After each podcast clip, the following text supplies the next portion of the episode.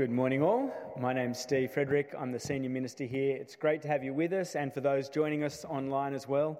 I know that there are a few of you caught in the latest little bump in numbers, uh, and we're really encouraged that you can at least join us online, uh, even though you can't be with us in person.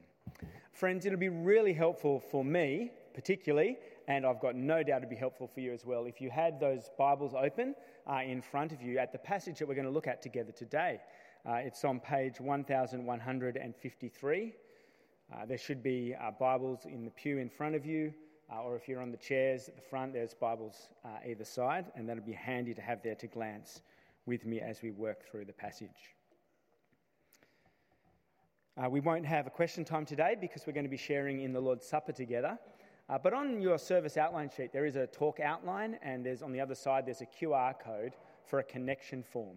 Uh, and you'd be more than welcome to submit any questions, um, comments, or observations that you might have about what we look at together this morning, because in coming weeks, Paul's going to circle back around to some of the same kinds of issues, uh, and that'll give us the opportunity for me to address any questions that might come up uh, as we get to that.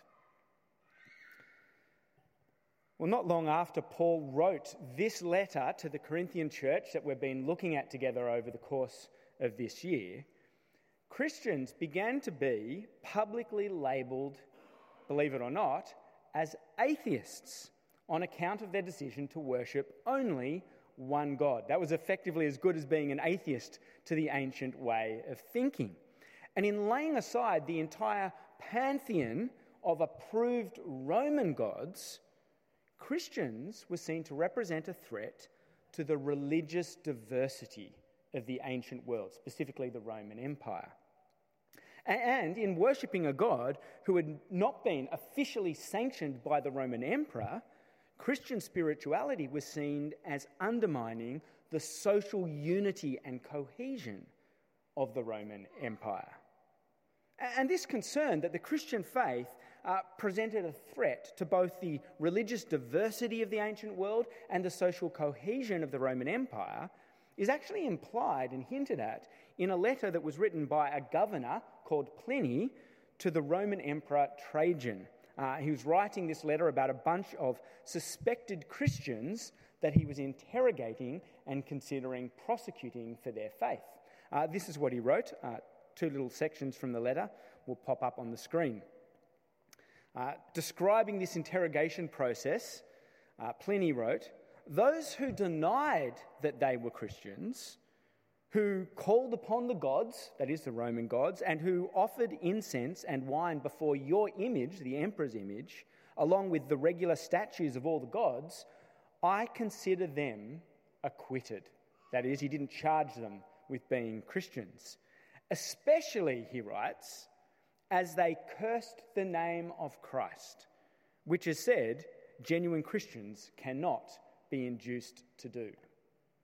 Uh, Pliny saw that genuine Christians, as he frames it there, were a slumbering threat to the religious diversity and the social cohesion and unity of the ancient Roman world.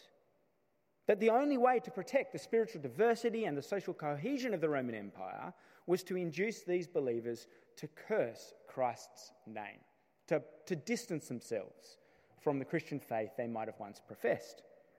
Now, whether or not Pliny had personally read Paul's words that were written to the Corinthian church in verses 1 to 3, I'm not sure, but he certainly seems to have heard at least secondhand of some of the kind of things that Paul himself taught in the opening chapter that we're looking at today. Uh, have a look with me at chapter 12, verses 1 to 3.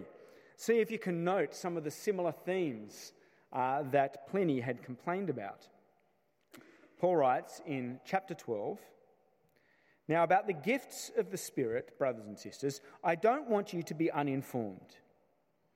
You know that when you were pagans, somehow or other you were influenced and led astray to dumb idols, that is, idols that can't speak. Therefore, I want you to know that no one who is speaking by the Spirit of God says, Jesus be cursed. And no one can say, Jesus is Lord, except by the Holy Spirit. One can perhaps imagine, if Pliny had read these words, why Paul's words here might have ruffled his feathers. Pliny understood that the Christianity The, the kind of unity and diversity that Christianity challenged in the Roman Empire was the kind of diversity and unity that the pagan world most valued and held dear.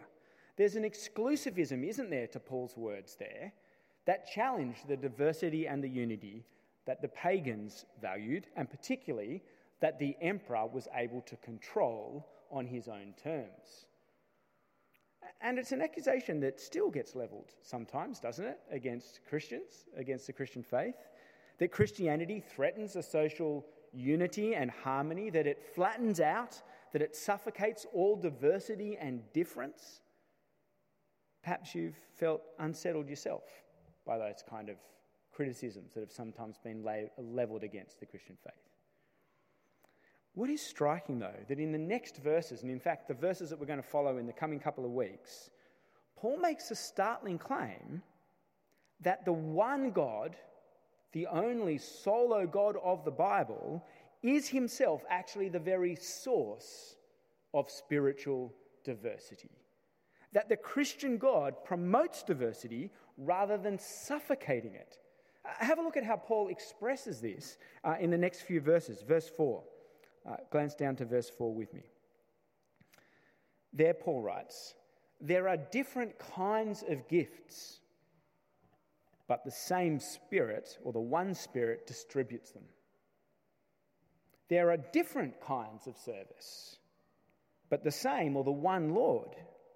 There are different kinds of working, but in all of them, and in everyone, it is the same God at work uh, over today's passage, Paul is going to make the claim that the one God that Christians worship is the source of both diversity and unity without undermining either of them, without watering down either.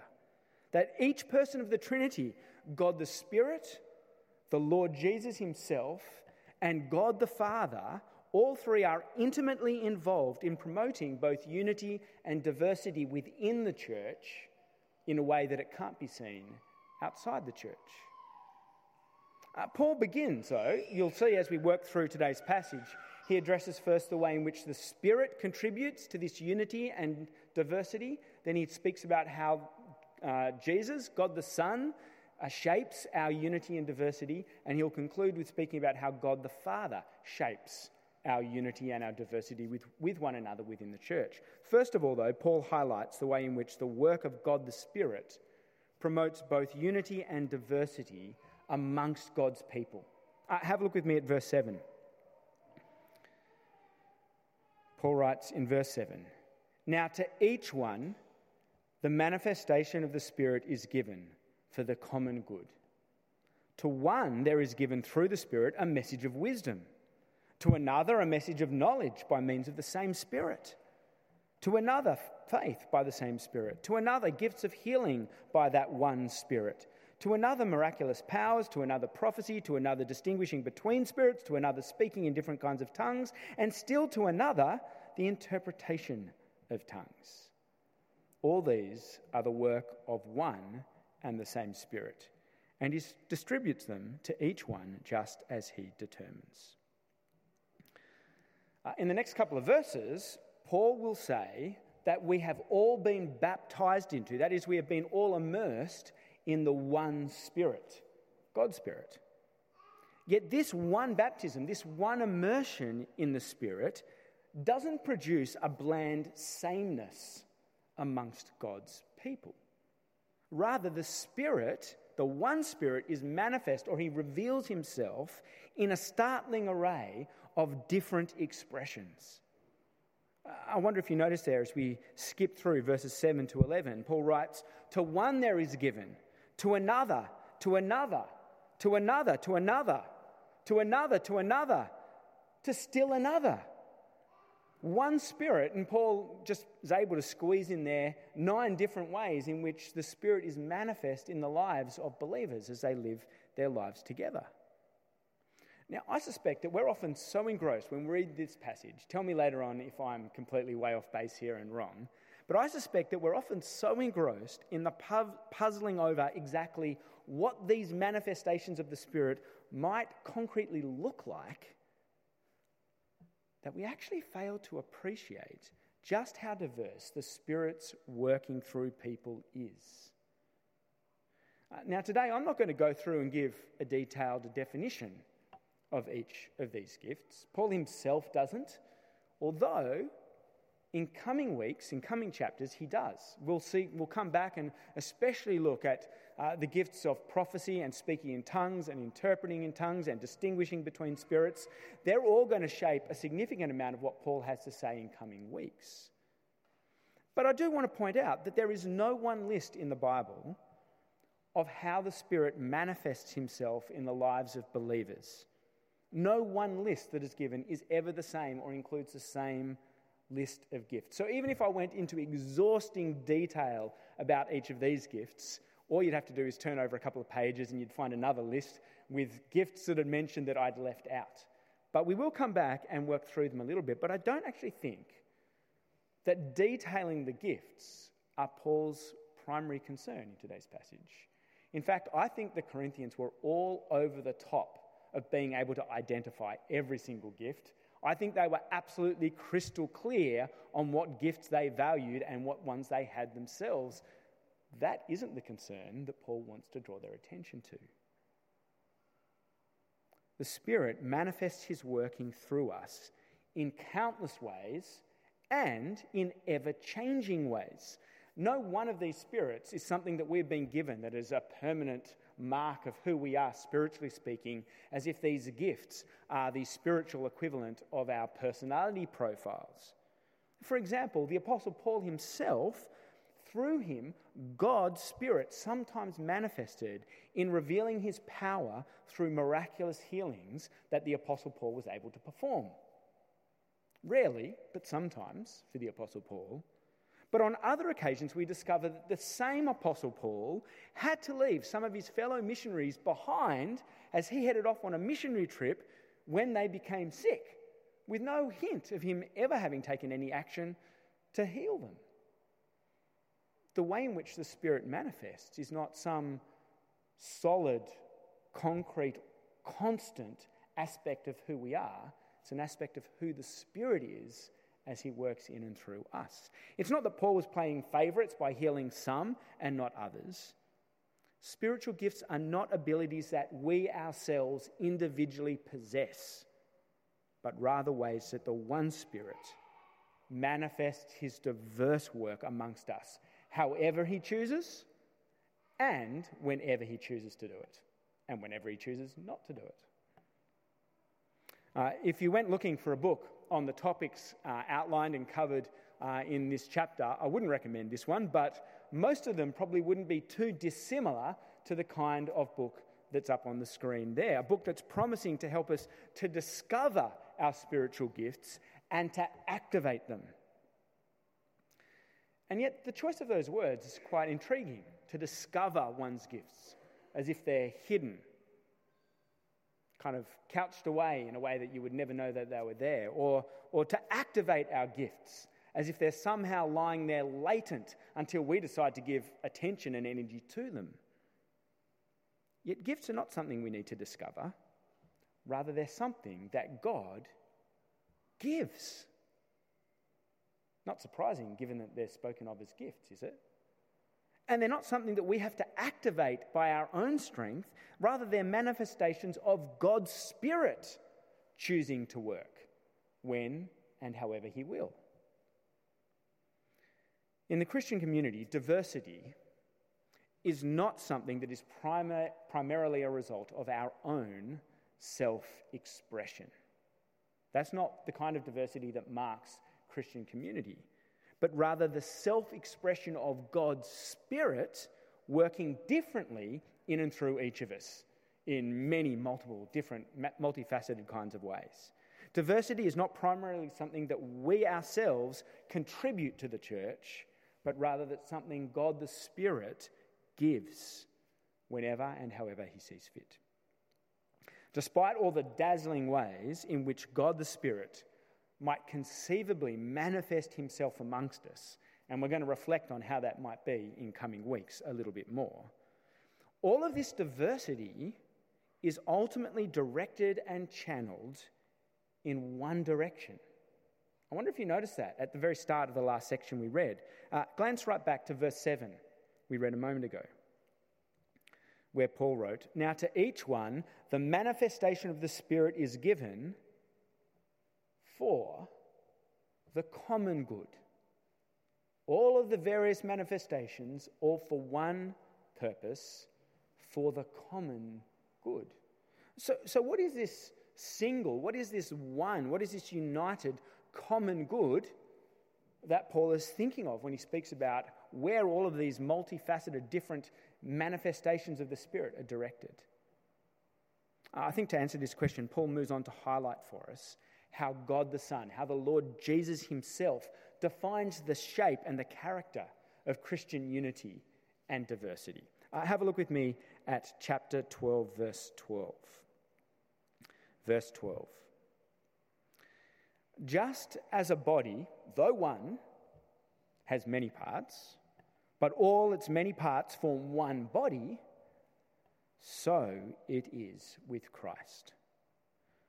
For we were all baptized by one Spirit so as to form one body, whether Jews or Gentiles, slaves or free, and we were all given the one Spirit to drink. And so the body is not made up of one part, but of many. Christ, the Lord Jesus, is described here as a single body into whom each of us has been grafted as diverse body parts. Uh, just this last week on Facebook, I noticed a friend had shared a memory from a year ago, uh, a memory that was celebrating a full year since her father had successfully donated a kidney, one of her kidneys, to her. Uh, her own kidneys had failed. She needed a kidney, and her father had donated a kidney. Often, of course, because family members have got a closer match with the person who needs the donation, uh, less likely of that body part being rejected or spat out or failing. It's always sobering, I think, as I hear about someone about to have a transplant, that looming threat or risk of the donated body part, the organ, being perhaps rejected by the body. But in contrast to such a heartbreaking kind of scenario, there is no human category of diversity, Paul says, that the Spirit can't graft into Christ as a member of his body. Jews, Gentiles, slaves, free. There were no different social distinctions that could be further apart than Jew and Gentile in the ancient world or slave and free person. Yet there is no experience, none of those experiences of difference should result in a forced rejection of someone from membership in Christ's body. And that's in fact what the church was made up of Jew and Gentile, slave and free, in a way that was never seen that kind of unity and diversity anywhere else in the ancient world. Of course, for us, it probably provokes other questions, other kinds of diversity that perhaps are a little bit more front and centre, more present for us than questions of Jew and Gentile that barely even manifest themselves in our thinking on a day to day basis, let alone slave and free. Provokes the question, perhaps for some of us, of questions about the, the, the issue of diversity and uh, queer sexuality, perhaps.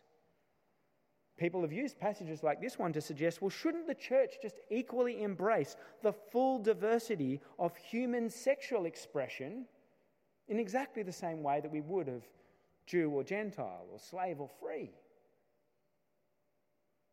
And there's a very real potential for us to get ourselves in a bit of a tangle around trying to answer a question like that.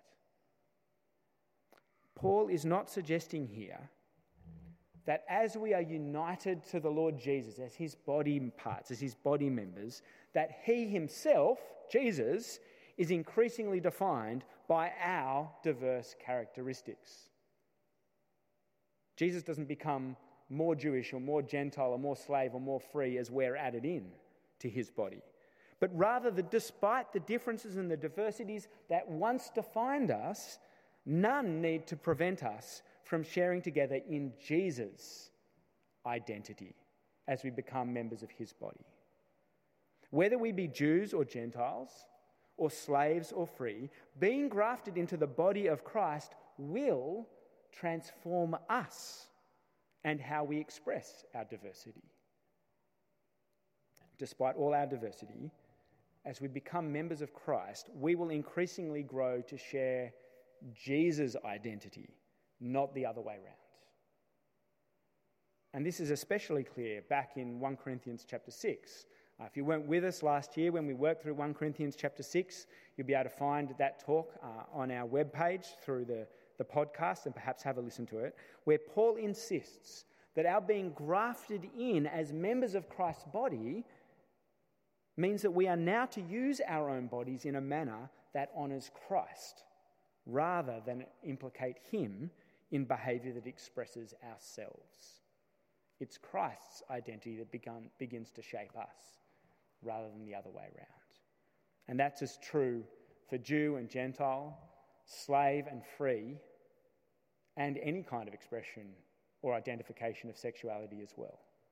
In being grafted into Christ's body, He comes to shape who we are and what we do with the difference that we have.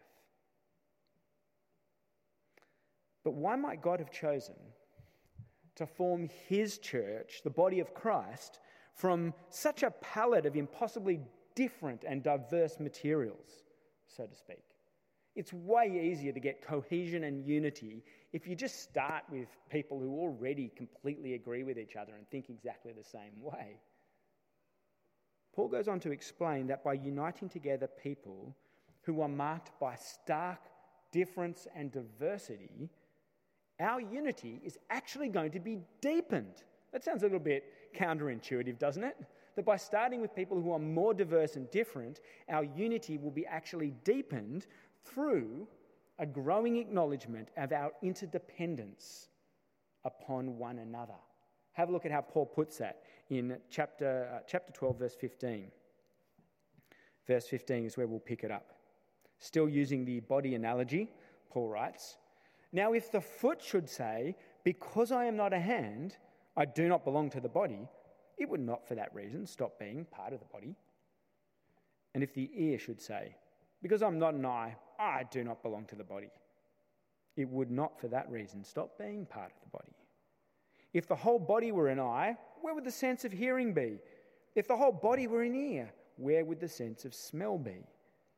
But in fact, God has placed the parts of the body, every one of them, just as He wanted them to be.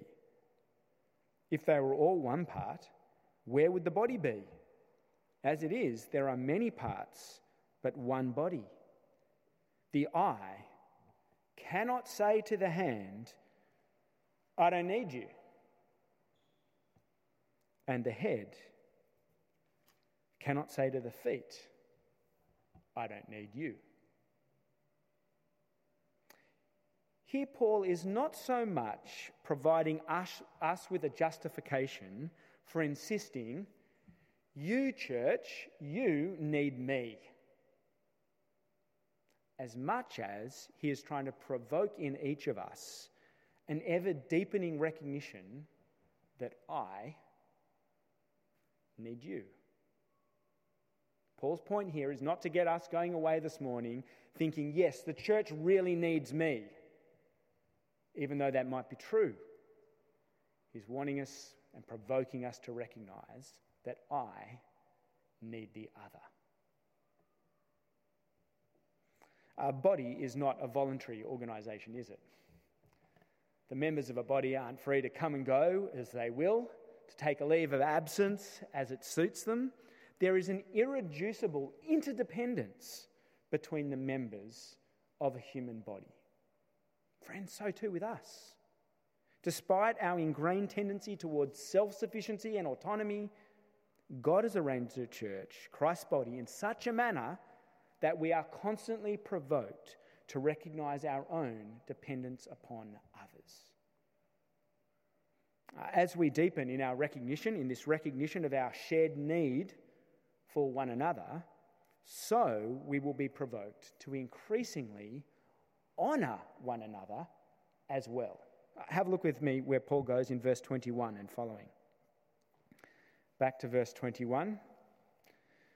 The eye cannot say to the hand, I don't need you, and the head cannot say to the feet, I don't need you. On the contrary, those parts of the body that seem to be weaker are indispensable. And the parts that we think are less honourable, we treat with special honour. And the parts that are unpresentable are treated with special modesty, while our presentable parts need no special treatment. But God has put the body together, giving greater honour to the parts that lacked it, so that there should be no division in the body, but that its parts should have equal concern for each other. If one part suffers, every part suffers with it. If one part is honoured, every part rejoices with it.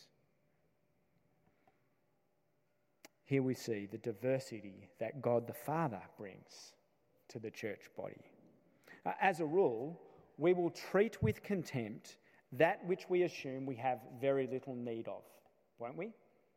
And we will honour that which we recognise we'd be helpless without.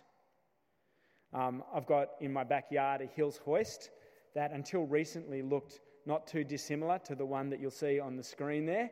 Um, right where the two, the top part and the bottom part joined together, uh, it had really rusted out, um, and the whole metal piping at the top had rusted through, and it was just it was leaning over. It was going to collapse on me or someone else very soon.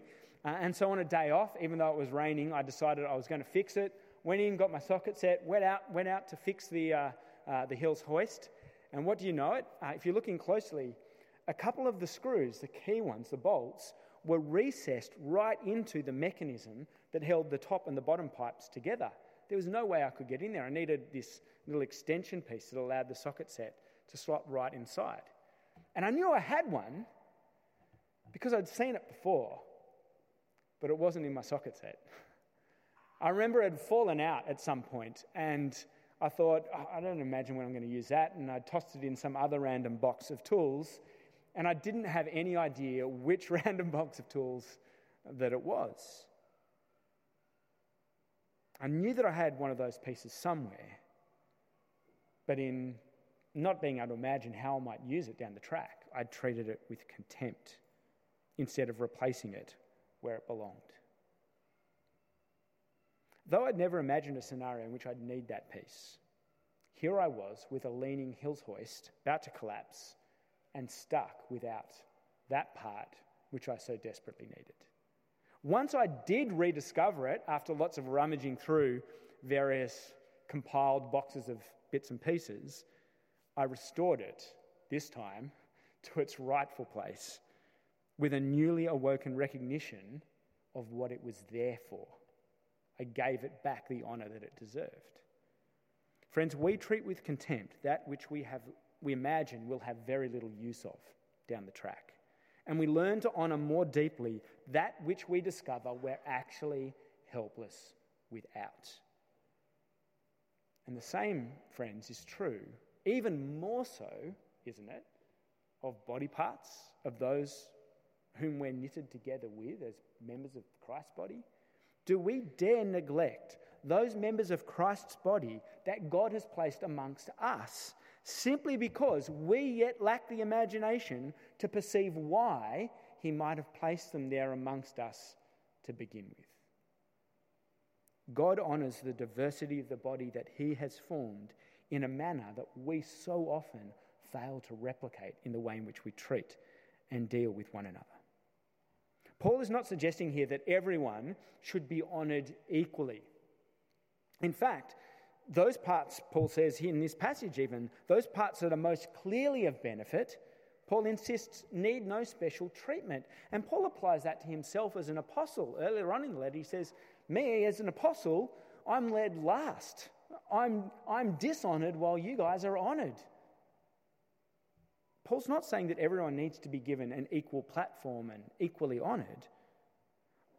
It's not equal honour or glory that Paul is exhorting to crown each other with. But did you notice what it is there? To be crowning each other with equal care and concern.